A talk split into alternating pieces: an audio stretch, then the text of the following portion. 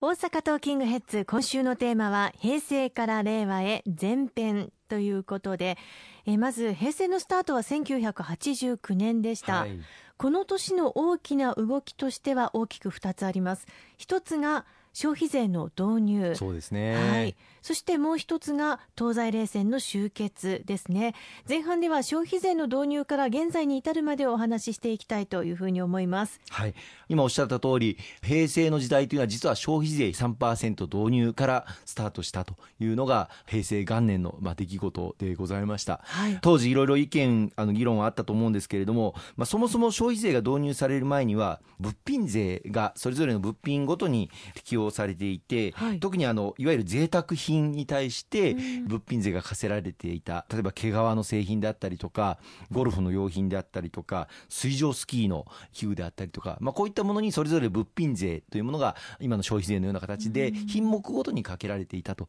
いうのが、まあ、それ以前の時代だったというふうに承知をしています。ただあのバブルを到来しそして日本の経済も世界第二の経済大国という地位に上り詰めまた国民の所得も向上していく中で何が贅沢品なのか何がそうでないのかという、まあ、線引きが非常に複雑になってきたと、はい、贅沢品に対してのみ物品税をかけるんではなくて、まあ、消費税という形で広く品目に導入してはどうかという議論があったというふうに聞いております。またあの当時議論している時はまさにバブル絶頂の時でしたけれども国に対する国税は、まあ、所得税そして法人税という、まあ、日本の景気に、まあ、非常に左右されやすい税に非常に偏った形で依存をしていたという状況でございました。もし経済が悪化をして好景気を失ってしまった時に果たして日本の税制が維持できるのかという危機感からやはり消費税というものを他の欧米諸国に倣ってですね、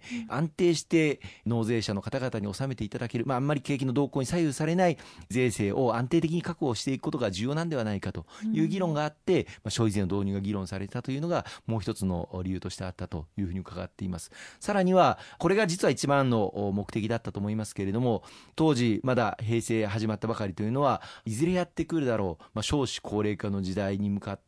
どのように準備をしていくのか、うん、それをちゃんと議論していかなければいけないという機運が、まあ、だんだんだんだん国政においても盛んになってきた。そういう時代だったと思うんですよね。はい、いわゆる団塊世代の方々が、まあ、戦後この国日本を支えてきてくださった。いわゆる昭和20年代初頭にお生まれになった方々ですね。その方々がそろそろ引退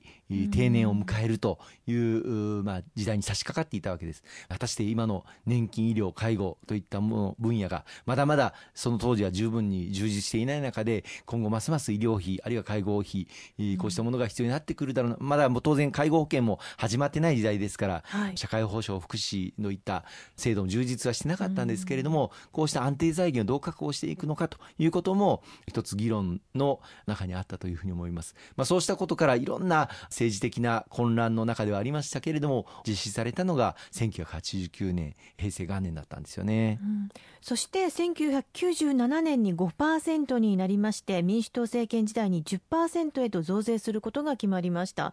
当初2015年10月に10%になるはずだったんですが2度の延期を経て2019年令和元年10月に10%へと引き上げられるということになりますよね。はい、あの民主党政権の時私ももうあの国会議員通していただいていたんで忘れもしませんが、まあ、野党として、まあ、民主党政権が消費税を当時の5%から8%、10%に引き上げるという税と社会保障の一体改革ということを取りまとめたあの時の議論。我々公明党野党でありましたけれども一体どのようにそれに対峙をするのか。反対するのは簡単でした。しかし今後の日本のことを考えた時今後ますます少子高齢化が加速化していくことはもう明らかで人口減少も進んでいる地方は過疎化していくこうした中で安定的な財源をどのように確保していくのかということを考えた時にもう消費税は引き上げざるを得ないという、まあ、対極的な判断に立ち責任政党として野党ではあったけれどもこれにはしっかり協力をしていこう。ただ注文はちゃんとつけていこうと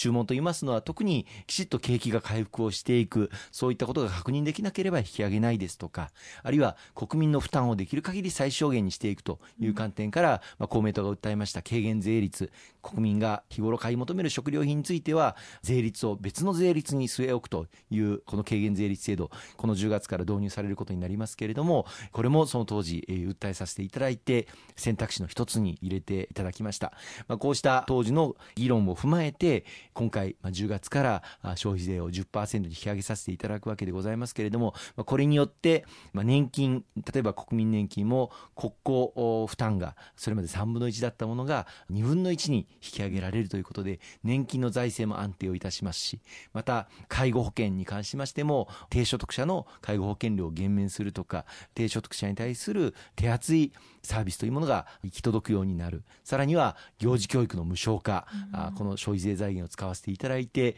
3歳4歳5歳の子どもたちは無償で幼稚園保育園あるいは認定こども園に通うことができるようになるという、まあ、そういう時代を今年の10月からスタートさせていただけることができる、まあ、少子高齢化という大きな大きな、まあ、日本の抱える荒波に対してそれを乗り越えるために必要な財源として使わせていただくということをどうか国民の皆様にご理解を賜りたいというふうに思っております。当然ながら一部野党の皆様が批判しているような、まあ、増税の前に身を切る改革だとかあるいは無駄を削減していくとかそういうことは当たり前のことでございまして無駄を削減していく努力というものは全力でやっていく。ただそれで果たして年金医療介護子育てこうした何千億あるいは何兆という財源を確保することはできないということをどうかご理解をいただきたいというふうに思うんですね。ありがとうございます。後半も引き続きお話を伺っていきます。